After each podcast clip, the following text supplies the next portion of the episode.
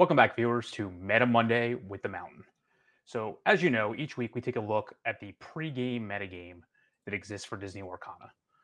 Um, our standard uh, disclaimers: we know there's only 120 cards that are out right now, um, but there's still opportunities to learn and grow from this information. This is not stating what the metagame of the of the game will be once it's released. I mean, it changes on a weekly basis, but the regular metagame changes on a weekly basis also. So um, once the game comes out. Um, and given everything that's going to be going on with the game and its staggered release schedules uh, in terms of players gaining access to the cards, I think it's going to be relevant to to be analyzing this on a weekly basis as it is, and what information is out there will change on a weekly basis. A lot of my information comes from either watching other content creators and what they're playing with, um, or my own experiences playing on the Pixelborn system, um, which is an online uh, platform to play Lorcana currently, which I find most uh, enjoyable to play the game on right now in terms of finding a lot of games, recording games, etc. So, where is the meta currently? Well, let's take a look. Right now, the meta is basically that steel is everywhere. The cards that have come out for steel uh, last week with Tinkerbell Giant Fairy still remain uh, the best thing you can do in the game. Um, she's still the the greatest uh, ability to gain card advantage in the game, whether you're shifting her on four or playing her on six. Uh, this week we were introduced to Grab Your Sword, which is another source of card advantage, which I'll get to in a, uh, and some of its combos, which I'll get to in a second. So if you look on the screen right now, what you see is essentially what the steel package is supplemented with other cards. Um, most decks that you're going to face and see people playing with are Steel X, unless they just simply want to play something else. Um, but in general, this is what you're basically running into. Both Tinkerbells, fire the cannons with Captain Hook as a mini um, combo, as well as or synergy really, as well as smash and grab your sword.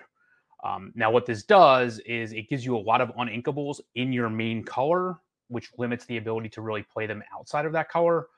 Uh, but it, it's really not that big of a deal. So, what are you gaining as a result of this? Well, you're gaining area of effect AoE damage, which the game desperately needed up until this point. Um, so, grab your sword in combination with Tinkerbell has just been really stellar uh, at controlling wide whiteboards. Um, the ability to gain massive card advantage uh, at all at all aspects of the, t- the game. It, it it pushes that board advantage over lore advantage in the early game and mid game. So that basically you're you're trying to control the board, have almost no cards uh, and no characters in play for your opponent, and then just you just at your heart's content um, while maintaining large characters in play that can always challenge whatever they whenever your opponent tries to come back. The other thing that what I'll get to in a second is songs are also making a massive impact. It's not just grab your sword; it's usually songs that are in the other in color that you're supplementing steel with. Um, but I, I did want to say that, that, that that's also making a huge effect. The other thing I want to say is, uh, and this is a big deal, the amount of uninkables that you're running in your deck, we are finally seeing is an important decision because you there's a lot of decisions you can make. The number of uninkables you want to run in your deck, which ink color you want to run those uninkables in, is becoming a massive decision point. I've played decks honestly with up to 20 uninkables in my deck and not had a problem most games anyway. Um, drawing the right amount of inkable resources that I could use. Um, it really hasn't been that big of a deal, honestly, depending on the composition of your deck. I'm not saying that every deck should be that way, but I think the days where I'm only going to run eight uninkables, I'm only going to run, you know, 10 or 11, maybe 12, maybe 14. Um, I think those days might be behind us because of other ways to gain card advantage makes up for that deficiency. And honestly, like we knew going into this game, the uninkables are more powerful a lot of the time. So being able to play them uh, is is a really powerful way of of deciding which other ink color you're going to run, um, and especially in steel, like I said, they have their own uh, whole suite of uninkables. What is the other major factor besides steel? Songs are now a huge part of the game. Um, not only did we think that they were the most interesting part of of Disney Lorcana as compared to other card games, as we talked about in our last podcast, but songs are now a huge part of your deck and how you interact with the board. So why is that? Well, Ariel Spectacular Singer came out this week, and she's a great source of card advantage as well as tempo. So what do I mean by that? Well, she comes into play and depending on how many songs you're playing, especially if you're like in, especially if you're in like Sapphire Amber or something like that, where you can play up to 16 songs right now.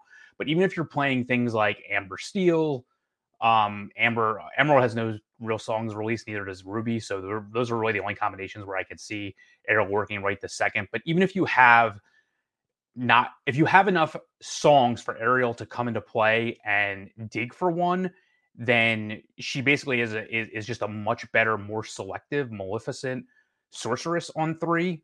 And then on four, she can sing a song uh, that costs up to five. So she's also gaining you tempo. So she's a great card with well statted for a three drop. Like she's not a three three, but she's not necessarily just trading as a two two or anything like that. So she she's a great card overall to gain both card advantage and tempo. But it's not just that she gets the song and can sing the song. She's a great combination with another card that was came out this week, which is Ursula's Shell Necklace. I can't tell you how powerful this card is. You have to play with it to see or watch a video somehow out there to see it. This card is, in my opinion, the best mirror effect that we have, a consistent source of drawing cards um, that's reusable. It can be used more than one time in a turn. So the basic combo is Ariel, or the basic synergy is Ariel on three gets a song, then she sings it because there's no song that costs more than six, so she can literally sing any song in the game on turn four. Play another res- play another ink, ink another resource. Exert Ariel, sing the song, and pay an extra one, and you just drew an extra card. If the song you sang was either uh, grab your sword, uh, even if it's part of your world, if it's be our guest. You're you're drawing or gaining card advantage even with the song song you sang, and this draws you something else. It just allows you basically every single turn that you play a song, whether you're using a character to do it or not, whether you're just playing a song or whether you're actually singing a song with a character, you're just able to continue to draw cards. It eventually reaches a point where you're drawing two cards a turn and your opponent without the shell necklace is only drawing one. And that's even if they have a mirror in play most of the time. What are the cards rising in value this week? well. These are cards that I think are reaching or overperforming expectations. So, first of all, we already talked about it songs. Um, songs are very much uh, over overperforming last week because of how powerful the Ursula shell necklace is. Um, I've even had games where I have multiple shell necklaces in play. You start your turn with like a Be Our Guest and you pay two more. You just drew three cards. I mean, you, you really can't beat that in a mid game when you also are drawing into a lot of these AoE effects um, or other removal. It's just very, very powerful. We also have Part of Your World. Part of Your World I consider to be unplayable in the past because a lot of times you're like, oh, I'm just going to play Hercules. I mean, not Hercules, I'm sorry. I'm just going to play Hades instead. So I'm going to get a 3 2 body and get the same effect. But now that both Ariel can find Part of Your World and Ursula Shell Necklace can draw you an extra card off playing Part of Your World, I feel like it's gone up in tremendous value. To me that it's the song that's gained the most because all the other songs we were going to play them anyway but now part of your world is part of that package and in my opinion worth the uninkable nature of it. Uh, beast hardhead is another card that's really gone up in value. Pretty much everyone is playing steel like we've already established that which means almost everybody has beast mirror or or ursula shell necklace like some type of item that allows you to continuously draw cards and Beast pretty much takes care of those um, and leaves a 4 4 body, a 4 4 inkable two lore body. So to me, he's better than playing something like just playing Break or something like that. Um, I, I would, I, have pretty much played, I'd say, between two and four beasts uh, in all of my steel lists. Now we have Cerberus, the three headed dog. And I want to show you that Cerberus's other two heads, because he is such a good boy, are my dogs, Brody and Bentley. So I wanted to show you them as well. So they're they're definitely a part of the game, metagame. But seriously, Cerberus is a big part of the metagame because he can sing grab your sword. So Cerberus is the perfect body besides Beast to, to, to sing um, grab your sword because he only has one lore, but he has amazing uh, combat stats at five six. So by exerting him to sing uh, grab your sword, anything they're going to try to run into Cerberus, he's pretty much going to take out of combat anyway. Um, so you can have him just sit there exerted, and it's not a big deal. They're pretty much not going to be able to run into him, and you're really only losing one lore uh, that turn to to sing that to sing grab your sword. So he's the he's a perfect slot in any kind of uh, steel control archetype. So how do we combat steel? Well, two cards came out this week in Sapphire that I feel shows that a lot of what Sapphire is trying to do is a natural enemy to steel.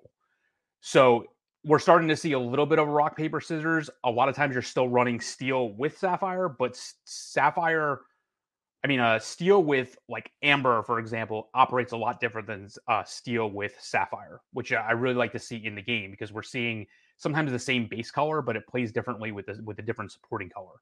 So when you look at cards like the seven cost King Triton or the five cost Maleficent, who is just absolutely ridiculous, um, what you're seeing is these giant willpower bodies throughout the curve for Sapphire. In order to combat this AoE from Steel, you have these gigantic bodies. Like like a grab your sword is not going to do a whole lot to that Maleficent or King Triton.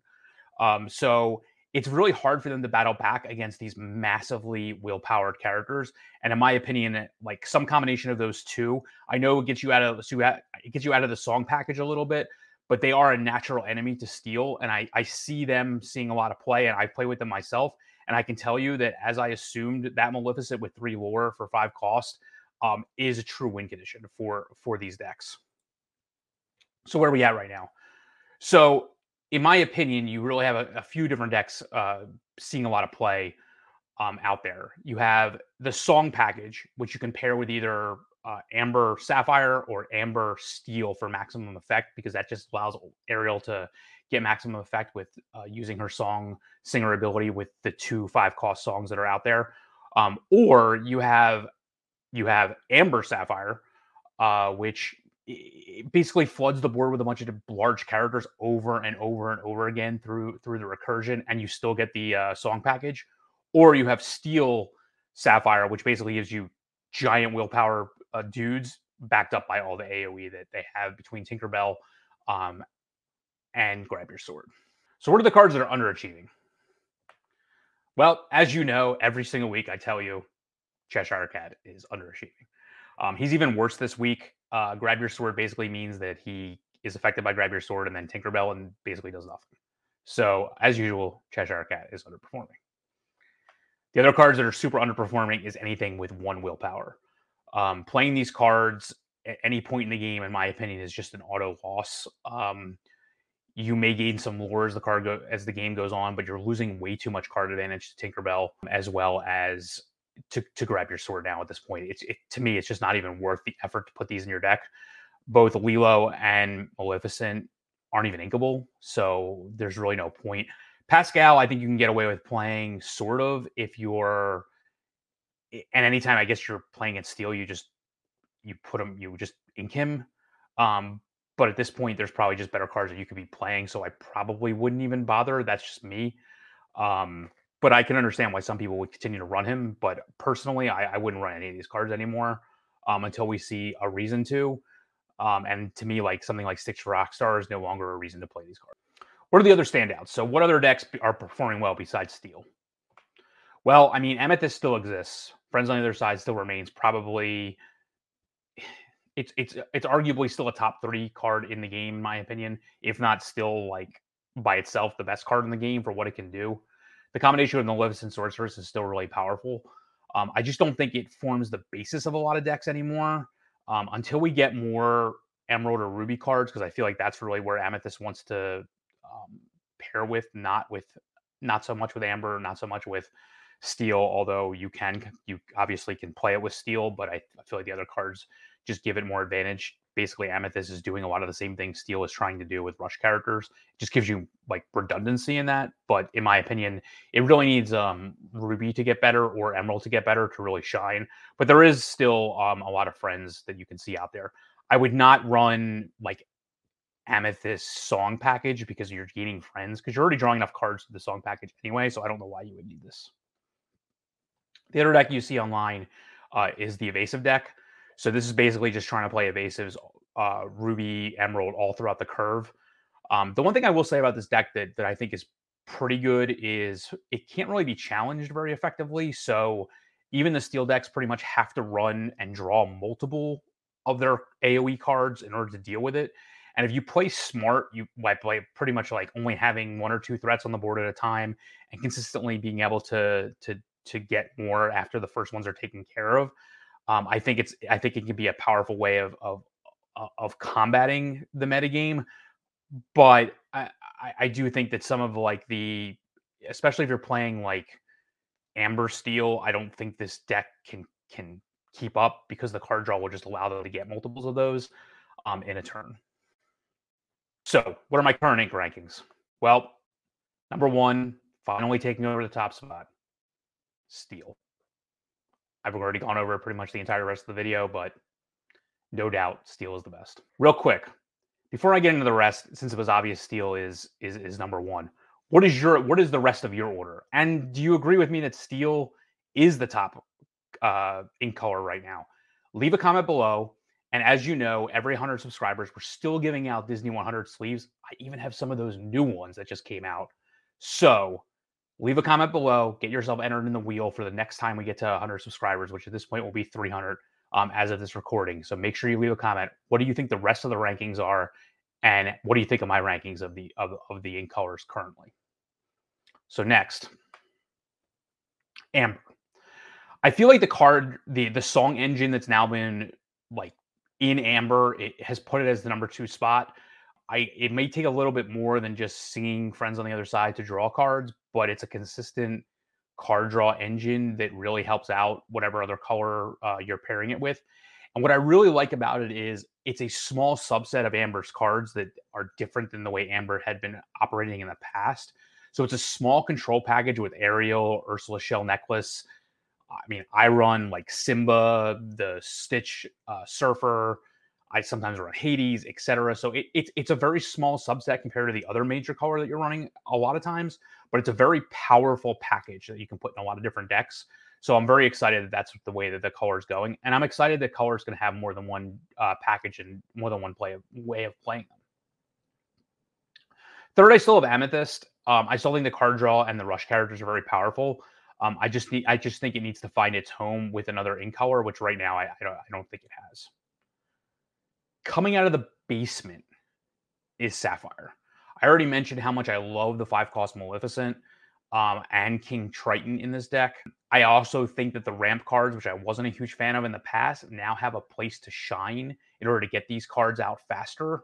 So I think Sapphire comes in solidly at number four. And then our last tier of basically just cards that you don't have enough cards yet is Emerald and Ruby. Both these colors just don't have enough uh, cards yet. I mean, there's nothing you can say about it. I mean, it, it's a shame uh, right this second.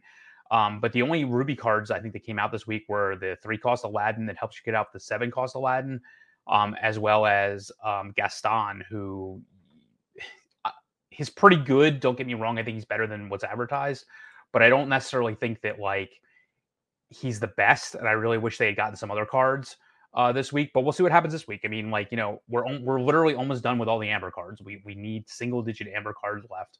We need like maybe twelve to thirteen, I think, steel cards left. Um, and we've gotten a lot of uh, sapphire this week. So I'm hoping overall that we get a lot of ruby uh, and emerald this week to to make up for that deficiency. So once again, thanks for thanks for checking out my uh, Meta Mondays. Make sure you subscribe to the channel for for the for your updates every week. We also go over every single card in our SWOT analysis, so take a look at those as well. Um, so you don't have to wait uh, for this week uh, to, ch- to check it out. So let us know what you think. Appreciate your time. See you next week.